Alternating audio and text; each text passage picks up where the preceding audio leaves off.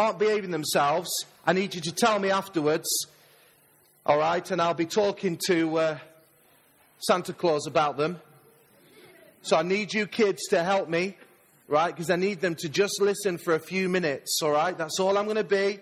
So if we can just hold tight, that's, I promise you I'm not going to be long at all. But I just want to share a few, a few things with both adults and children alike. But often what I do, I'll, I'll frequently start a message with just a funny story. So I thought it would be appropriate to pick up on a, a Christmas story. And this may be something that you can connect with, particularly the men amongst us, because Christmas Eve, Morris thought it would be nice to buy his wife a little gift for the next day. Now, Morris was always short of money, and he thought long and hard about what the present might be. So he was unable to decide, so Morris entered a department store and went to the cosmetics counter and he asked the girl, How about some perfume? She showed him a bottle costing £75. How much? spluttered Morris. The young lady returned with a smaller bottle for £50. Morris growled, Still far too much. Growing rather annoyed at Morris's meanness, the salesgirl brought out a tiny 10 pound bottle of perfume and offered it to him. Morris became really agitated.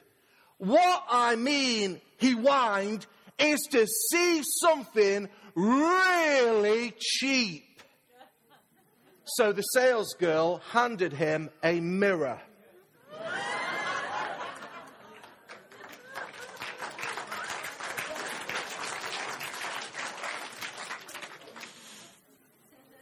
I'm sorry if you married Morris.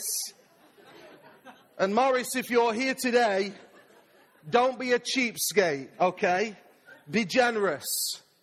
Because Christmas is about giving gifts. I want to say the greatest gift that mankind has ever seen and ever will see was presented in the form of baby Jesus. I want to just take my reading this morning from Luke in chapter 2 the verses will be on the screens to my left and to my right, and you can follow them. And I'm reading from verse 8 through to 12. And there were shepherds living out in the fields nearby, and they were keeping watch over their flocks at night. And an angel of the Lord appeared to them, and the glory of the Lord shone around them, and they were terrified. And the angel said to them, Do not be afraid. I bring you good news that will cause great joy for all the people. Today, in the town of David, a Savior has been born to you. He is the Messiah, the Lord. This will be a sign to you. You will find a baby wrapped in cloths and lying in a manger. I'm intrigued by these verses, and this is my text for the morning. But what I know before I want to get into a little bit of understanding of the terms, the titles were given to Jesus, it's interesting that it says that the shepherds were terrified. Now, they would be terrified because they've just seen an angelic visitation. If ever you have been involved in anything of a supernatural occurrence, it causes fear. But I was reflecting just for a moment on that word terrified, and the reality is, many of us live in a world that is terrifying. If I can be as bold as to say, last Friday, there were a group of children who were utterly terrified in a school in America. But the reality is that's a little bit too far away, so let's bring it closer to home because there's things that cause us to be terrified. I speak to older people who are terrified to walk on the streets at night in the dark because of what may happen to them. I talk with people who are terrified, who have jobs at this moment, but are terrified because they're wondering if they're going to have a job in the new year. I speak to people who are concerned, anxious, and fearful about how they're going to pay the bills come January, and particularly their credit card bills. I talk to people who are terrified because their houses could be repossessed. I talk to teenagers who are terrified because they're thinking, Am I ever going to get a job? People are terrified. We live in a terrifying world. Let's, let's be honest. But the challenge to the shepherds from the angel was, Do not be afraid, because I have good news. Now, what is this good news? And if you're terrified this morning, I have some good news to bring to you. If you just listen up for a moment, because I want to pick up on the text. There were two descriptions used in one passage to describe one extraordinary person. There was a term called the baby will be born, he'll be wrapped in cloths and lying in a manger. And the other term that they used was a savior, a messiah. If you ever wondered what the significance of this nativity scene is, but have never found the answer, I want you to listen to me just for a few moments because I'd like to propose something of what is happening. And what is happening in these verses has the potential to bring hope and peace to you. You see, when we think of the baby born in a crib, this baby was born of a virgin. God entered the world as a baby. This is why a baby was born in a stable. Because God entered the world through a baby. Now, I've been involved in four births because my wife and I have four children Annie, Eleanor, Isaac, and Lily. And I want to tell you, Labour was a doddle. Man, it was an absolute doddle. It really was. I thought I'd get tomatoes thrown at me by you ladies, but no. But all of our four children have brought such excitement and delight and joy to us. And I want to say the birth of Jesus was no exception. There was a special star. There was angelic visitations. There were shepherds and wise and wealthy men who visited the birth. And this created such joy and excitement. But again, why a baby in a stable. What is the significance of it? Well, this is what I want to pose to you this morning. Is it's called the power of association. The power of association. And what I mean by that is, when I was working with young people and children many, many years ago, somebody gave me some wise advice. They said, if you want to connect with children, then you need to get down to the level of children. If you want to connect with children, you need to be able to, they need to be able to look into your eyes so you can actually connect with them. What that man was actually saying to me was, you need to associate with children. One of my favorite programs on television is called The Secret Millionaire. You may not like it because you think it's flash people showing off what they've got, but I actually think there's some good in it. And in the program, has anybody ever seen it, The Secret Millionaire? Just give me a wave. In the program, many of you, in the program, wealthy men and women determined to use their wealth in the community for good. But what are they asked to do? They're asked to go and live for a week amongst the people that are there to serve. They can't go into a luxury hotel. They can't go into a luxury accommodation, a penthouse suite. They have to live amongst the people. The programmers want the wealthy people to associate with the need. Jesus, when he came into the world, he came to associate with you and with me. That is why he was born in a stable. You see, Jesus was not born into a palace of kings.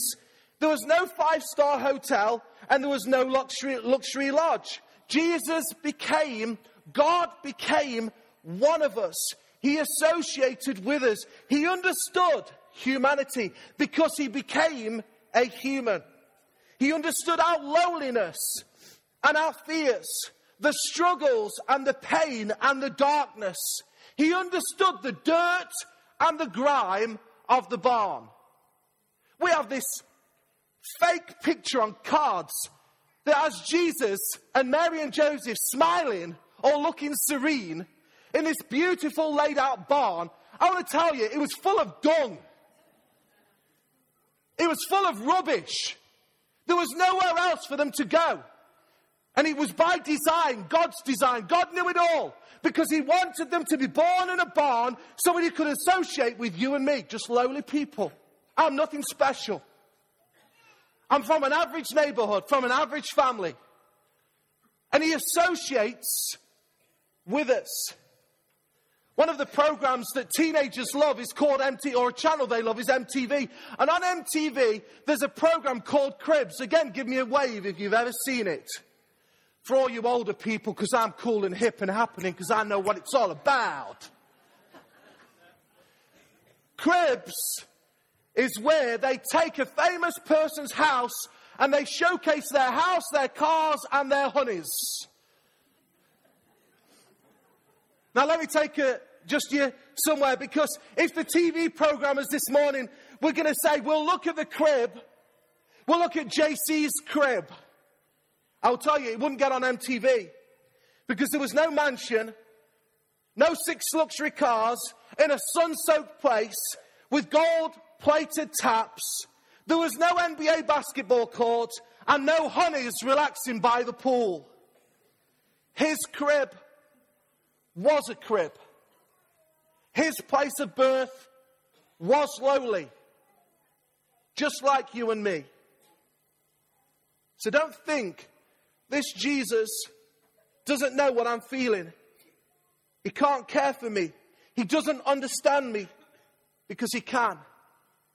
Mary, Joseph, baby Jesus were born into a time when it was politically volatile. They were fearful. They were vulnerable. They were effectively homeless at that point.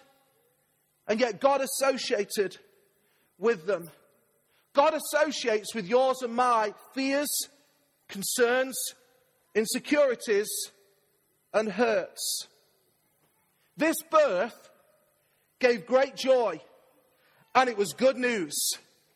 I want to tell you why Jesus was born in a stable because he wanted to associate with you.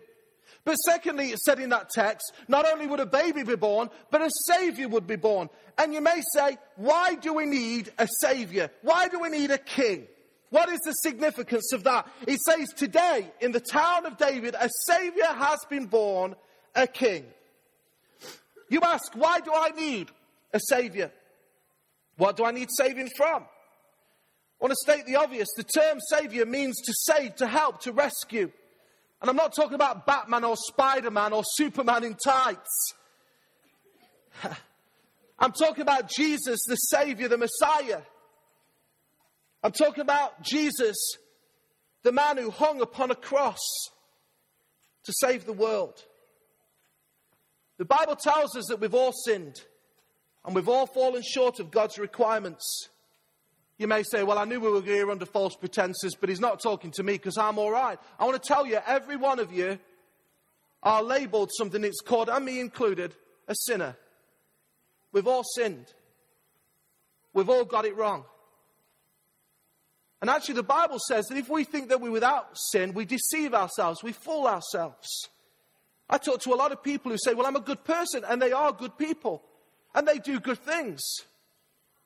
I would consider myself, again, to be a law abiding citizen. I've not done, murdered anybody or hurt anybody because I, or done bad deeds. But the Bible calls me a sinner. I want to do something with you if I can, just for a moment, just to liven things up. We've got some, hopefully, some guys who have got some scorecards. Has anybody here ever played bingo? Give me a wave if you've ever played bingo. We're going to play a little bit of bingo, okay? So I want you to hand some of the cards out quickly, if you may.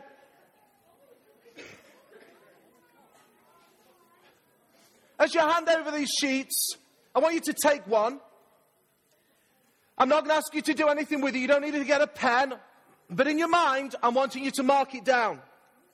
I want to show you how it works. So just give me your attention. I want to show you how this works. It's called a life scorecard.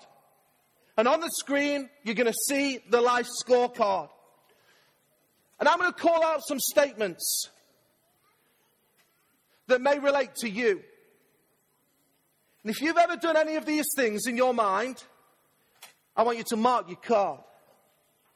Do you understand? So as I read the statements out, if you've ever done any of these just in your mind, mark your card.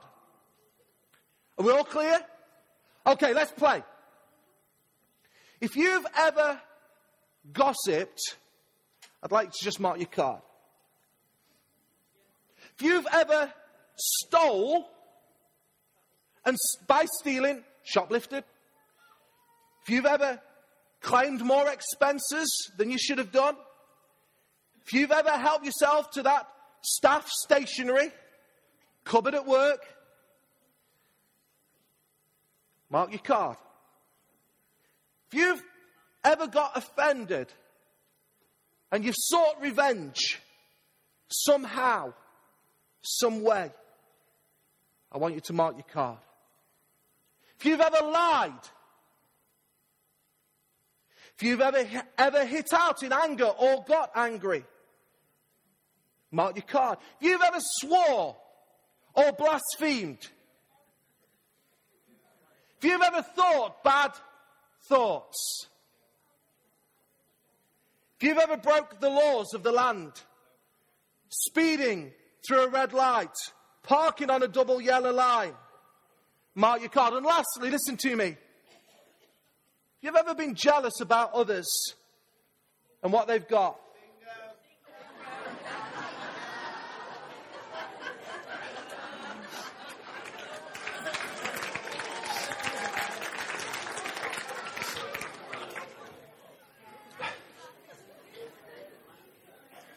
Ha. There's some people who shout bingo, and then there's other people who there's only one mark or two marks on your card. That tells me you're a good person fundamentally. But I want to tell you, even if you've only got one mark on your card, listen to me, you still have your card marked. You're still in the same category. Like me, I don't know whether I could have shot on all nine, but certainly there's many, many marks on my card. You see, the reality is we've all had our card marked. You may say, Christian, you are joking me. Those things that you've t- taught are, are completely insignificant. They're small things. Well, I understand, but a fail is a fail. I want to tell you this morning, God classifies all wrong under one, under one category, and it's called sin. There's not a different category for one sin list against others. It's all sin. You may say, Christian, are you serious? All the previous statements from the bingo? I could get it if it was cheap sex or violence or plotting or scheming or anger. I could understand it if I was dealing, if I'd raped someone, if I'd murdered someone, I'd resulted in a heinous crime. I want to tell you, God categorizes them all under the same. It's all called sin, and our cards are marked. Just give me the last few moments of this talk because I want to say something to you. All those things that are marking my card created in me an ache. They robbed me of my joy. They stole any peace. And it's all because of one word called sin. You may say, well, why do I need a Savior? Well, I've just told you why we need a Savior because we've all sinned. This Savior brings the gift of peace. Turmoil, fear, uncertainty, doubt. He is peace. Isaiah 9 says that He is the wonderful counselor. He's the mighty God. He's the everlasting Father. And He offers you His peace.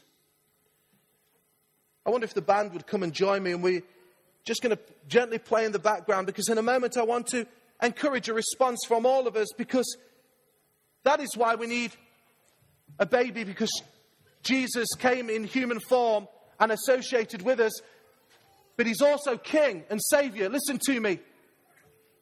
Because we've all sinned. And you may try and make it right. You may try and be right. And that's admirable. But there'll still be something missing deep in your heart. What's interesting about Arena Church is this we're just normal group of people. But in the life of the church, we have ex addicts. We've got people who had money, but who were not satisfied. Where we sat amongst violent people, people who were religious, young people, families, men on their own with kids, women on their own with kids. But what has happened to them is Jesus has changed them because they embraced the baby and they embraced the Savior. For me, this draws a response from me because it's a gift that God offers us today. It's a gift of salvation, it's a gift of life. And it's offered and open to every one of us. No exclusions, no exceptions. If you've got all your marks on your card or just one or two, this gift is for every one of us. Now, I was just thinking as I closed, how would I draw this to a close? Well, I want to draw it with just a chorus of an old carol. In the 1800s, Christina Rossetti wrote In the Bleak Midwinter. And the last verse is this What can I give him? Poor as I am. If I were a shepherd, I would bring a lamb. If I were a wise man, I would do my part. Yet, what can I give him? But give him my heart. God is looking for a response this morning from our hearts because He associates with us. He associates with our hurt, our pain, and He offers us the gift of salvation. I wonder if we could just bow our heads for a moment. I just want us to pray.